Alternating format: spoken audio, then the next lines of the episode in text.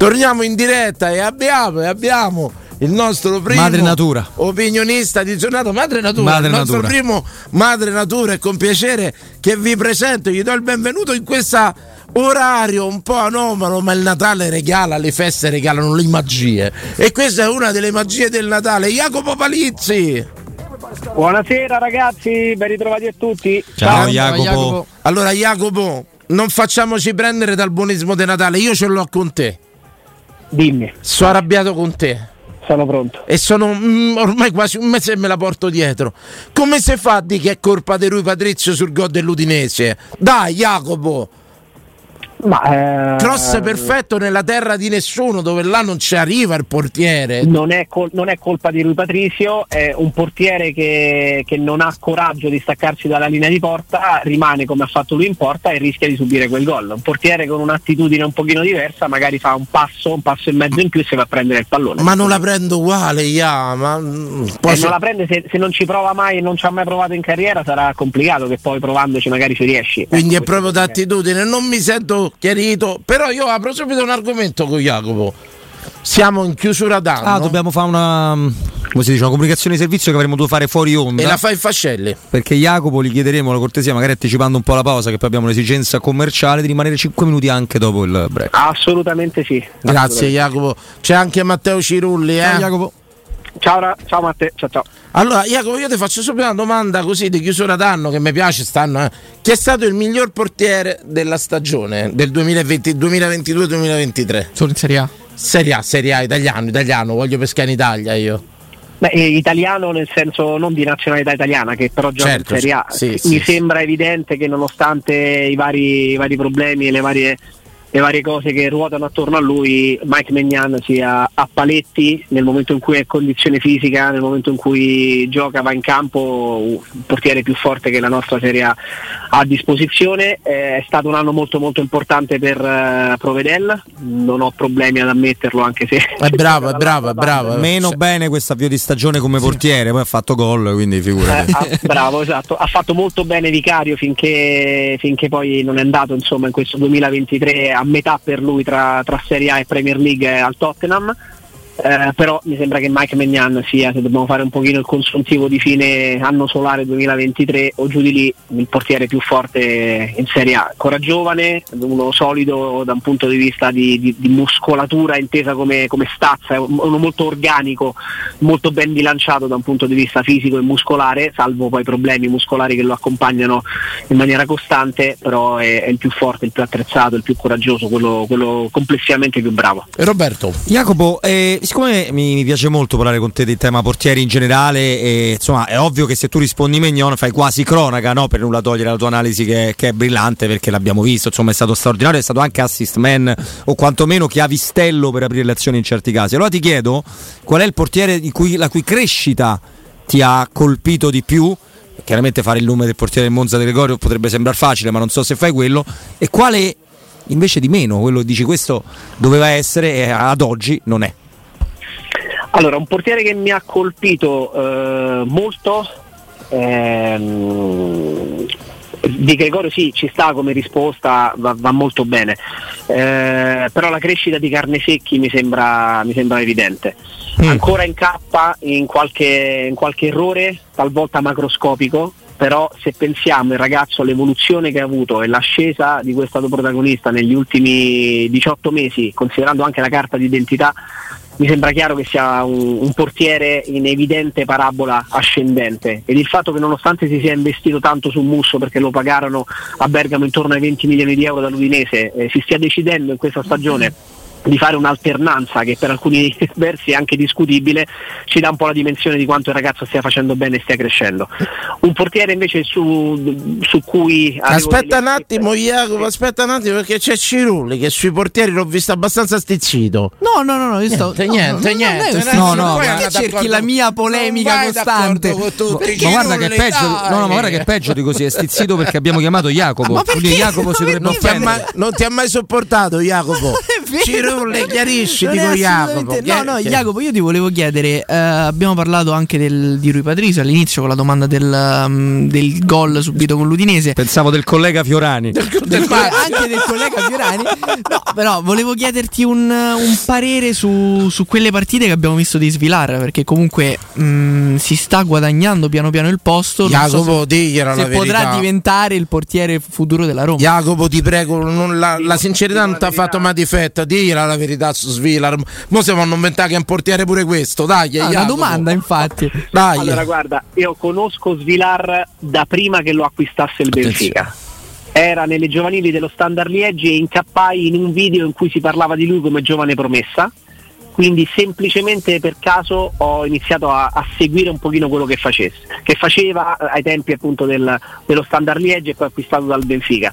Non è stato molto fortunato, non si è portato la fortuna dalla propria parte perché al Benfica, che insomma è una realtà sì importante, ma in cui un ragazzo può, può anche permettersi di essere messo un pochino più in discussione, di, di- di- di essere lasciato a crescere, non ha avuto eh, non- la possibilità di farlo, va benissimo. A me è un portiere che piace. È un portiere che piace. Non è mi aspettavo, Jacopo.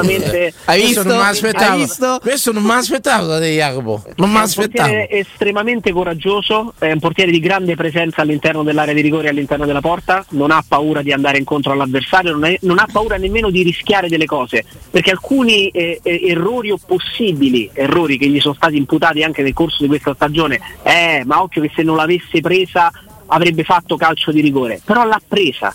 L'ha presa in Europa League per quello che mi riguarda, per quello che ci ha fatto vedere, seppur in un girone eh, difficilissimo da parte della Roma, non perché fosse difficile il girone, ma per come se l'è impiccata la Roma, lui è stato senza ombra di dubbio una delle note positive. Jacopo, Facendo qualche parata importante facendo delle cose che mi fanno intravedere un futuro positivo per questo detto portiere di che è stato sì, te devi- io sono sconvolto dalle parole di Palizzi, non me l'aspettavo. Ma ti chiedo una cosa, ce lo chiede Maccio90 da Twitch: Falcone o Di Gregorio? Chi è meglio secondo te, Jacopo? Nessuno dei due. dai. Allora, considerando No, il fatto che ammazza. nessuno, nessuno dei due è di primissimo pelo e quindi sono un pochino inquietato nel momento in cui si parla per esempio di loro come successori della porta della Roma perché mh, essere il portiere della Roma ha bisogno di, di- di skills, di caratteristiche, di qualità che nessuno dei due secondo me ha anche banalmente in termini di esperienza, eh, ragazzi, perché non parliamo di, di portieri giovani.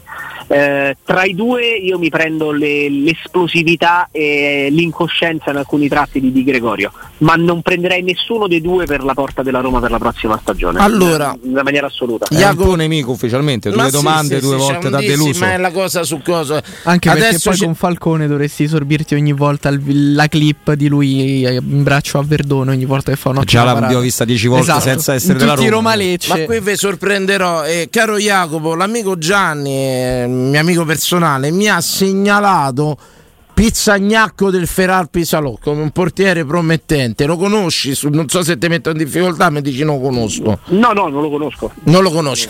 Però allora arriviamo qui Eh, no, aspetta, aspetta perché, aspetta perché Jacopo ci può dare una mano su Turati, sul portiere dell'Italia Under 20 che si chiama De Shell, Planche. eh, De Planche, che- Come No, scusa. Robby, così almeno mi fai un favore. Che è un portiere che a me piace De Blanc, particolarmente. De Planche, Perché io l'ho viene. sempre chiamato Desplanche, però è sbagliatissimo. a me questo col doppio nome poi a DS me, no, non è doppio, è tutto attaccato. Tutto attaccato. Sì, sì, Sì, sì. sì. C'è dei, dei nuovi proprio quelli che hanno fatto una grande Serie B, eh? quali ti piace di più? Se- no? Ma quello che ha fatto una grande Serie B e che non ha avuto la possibilità di mettersi in mostra fino a questo momento è Caprile. Caprile, come, no? Nell'Empoli è stato quello che mi ha impressionato di più perché non più tardi di 24 mesi fa, quindi due anni che nel calcio è vero che sono tanti, però poi sono, eh, sono tanti perché rappresentano, vanno moltiplicati quasi come l'età de- de- dei cani e dei gatti, eh, però, per, però per un portiere fare in appena 24 Cioè, un anno del portiere sono sette. de- de- Esatto, esatto. No, no, no, parlando di un calciatore, di un calciatore, attenzione, di un calciatore.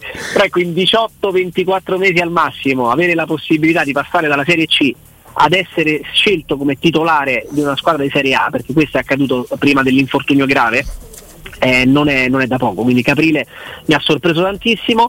Eh, Turati eh, secondo me eh, sta facendo in questo momento un pochino quello che, eh, quello che è successo agli Scuffet di turno di qualche anno fa. Lui è esordito al Sassuolo facendo anche una prestazione brillante un paio di anni fa o giù di lì, poi si sono dimenticati Esatto. tutti di lui Un po' esagerato dedicargli anche delle vie, eh? Ah, sì. Esatto, Quello sì, sono tutto vie così no, importanti. Eh, esatto, esatto, esagerato. molto bene, molto bene. Diciamo, che c'è, diciamo che c'è di meglio, dai, tra gli, tra gli astri nascenti o così definibili io continuo sempre a calcare la mano su, su carne secchi, non me, non me ne vogliate, ma Ja- Jacopo, io provo a fare pace con te. Provo a fare pace con te, è un mio pallino. Ti prego, deludilo. Preparo, preparo. La puntata di oggi si intitola Ciao Dalin, te lo dico subito perché siamo divisi su Bonucci. Però ti faccio una domanda prima di chiedere la tua opinione, logicamente autorevole su Bonucci. Io ho una fissa da anni, 28 anni, in prestito. Io sarei per portare Perini. Jacopo, è l'ultima occasione che te do. Gollini Ah, alla Gollini. Roma. allora Gollini è... eh, A me piace da morire. È un portiere che mi piace tantissimo. Dai, eia. però, però che cosa, però che cosa succede? Si è grande la mia, esatto, la mia grande domanda è: portiere che era in rampa di lancio nel credo fosse stagione 2021 con l'Atalanta, fa la scelta di andare al Tottenham, dove per carità devi e puoi eh, accettare di fare il secondo di, di Courtois. Eh, di Courtois, pardon, di, di Iori, chiedo scusa. Eh, però poi da lì in avanti, ragazzi, poco e nulla. Cioè, Gollini parliamo di un ragazzo che Tante persone. 95, Lugon- Lugone eh, scrive: 28 anni, c'ha, scrive non ha molto cervello, non so se può passare il termine. Insomma, Ma è sicuramente un portiere da- anche da quello che ci viene raccontato eh, per chi l'ha conosciuto, da chi l'ha conosciuto bene dalle parti di Bergamo, o chiaramente sponda Atalanta, che insomma ha una personalità forte, una personalità magari mh, che a volte può andare anche eh, ad ergersi a contraltare rispetto a quella de- degli allenatori che ha avuto, mettiamola in questo modo. Jacopo, ti posso fare un complimento? Ti sei specializzato sui portieri e devo dire che è esplosa la chat. Ti salutano in tanti e tutti Grazie. che chiedono, talmente chiedono anche del portiere del condominio. Fra un po', Sì, sì, hanno chiesto, quello è bravo, ti tiene. Come gli pacchi, li bravo. porta. Ti chiedono di Mastro Antonio se gli puoi dare una Mastro tua- Antonio. Mastro Antonio, non Ma so. Antonio è ex, ex portiere della Vedi? primavera della Roma. Sì, no, no, lo so, parte- però è andato. Ma io non so chi è lui, Sì, no, Fiorani. ragazzi, ma è uno di quei portieri, dei tanti portieri prodotti del settore giovanile della Roma che poi non, non ha, avuto, non ha avuto grande successo. Lui sta, lui sta in Serie C, eh, gioca in Serie C, vorrei dire una cavolata, proprio nella Tuscia gioca, forse gioca nel Monterosso. Nella dorata tuscia proprio. E,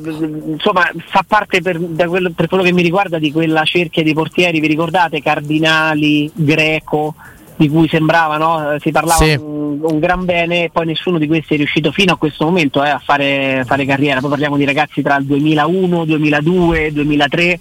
Insomma, ce ne sono diversi di questa, di questa cerchia, da Zamarion a Cardinali, eh, a Greco, lo stesso Mastrantonio. Non è semplice, ragazzi, uscire dalla primavera della Roma e potersi andare ad imporre altrove, anche perché spesso viene chiesto a questi portieri di, fare, eh, di farsi le ossa in serie, in serie C. Cardinali gioca caso. con Latina, ci scrivono un tanto. Esatto. Cardinali Allora, Latina e Monterosi ha detto bene Jacopo Mastro Antonio. Monte- questi, giocano, questi magari giocano in Serie C eh, dove spesso e volentieri nei momenti di difficoltà, magari non per loro colpe, eh, ma perché le squadre hanno bisogno di salvarsi, di tenere lontana la zona play-out, eccetera, magari poi si- gli si preferisce anche giustamente il portiere esperto con il pelo sullo stomaco di 30-35 anni che magari senza problemi rispetto a un ragazzo di 19, 20, 21, 22 alla prima esperienza in Serie C riesce ad andare in campo e fare ancora meglio ed essere ancora più sereno. Allora, Jacopo- questi ragazzi non fanno mai esperienza sostanzialmente. Arrivano tante domande, te le giro, non so se mi prendono in giro. Qui è Paperella Scappellata che No, dice... se- se- Ma dobbiamo però, stare attenti ai nickname. Ah, scusate, ho letto Non se nick. che possiamo andare proprio. Veramente scusa, non l'ho Devi neanche far letto. capire delle cose. Atu, Cappata. Atubolu in Bundesliga lo conosci? Magari mi stanno a a giro? No. No. E ci chiedono invece, dato che Carne Secchio ormai è titolare all'Atalanta, Musso. Prenderesti Musso?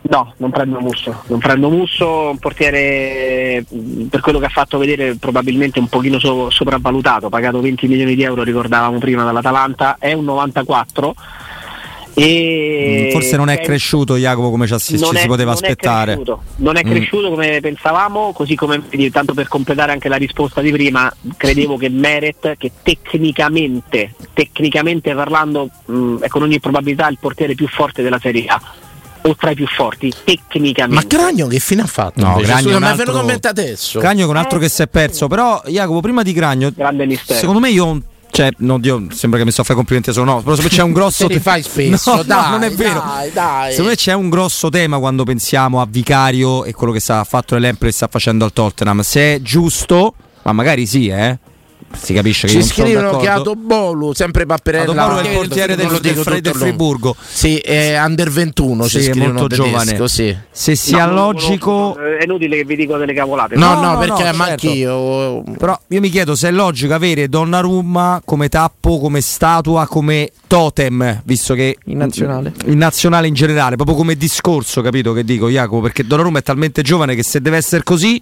Vicario fa il secondo a vita, diventa il Bucci degli anni 90, dopo i Pagliuca, i Marcheggiani, i Peruzzi. è pure Fiori che Eh, è stato 12 anni in ecco, panchina a prendere è soldi così- mica male eh. Non è sbocciato, considerando l'età, eh, ragazzi, perché Donnarumma è 99, quindi ci sta che ci, tu- ci possa essere un grande regno di, di Gianluigi Donnarumma e questo è chiaro che poi rappresenti una, un'enorme difficoltà per tutti gli altri portieri. Tu hai fatto il nome di Vicario, ma ti ripeto, sta facendo benissimo Provedel, c'è Meret.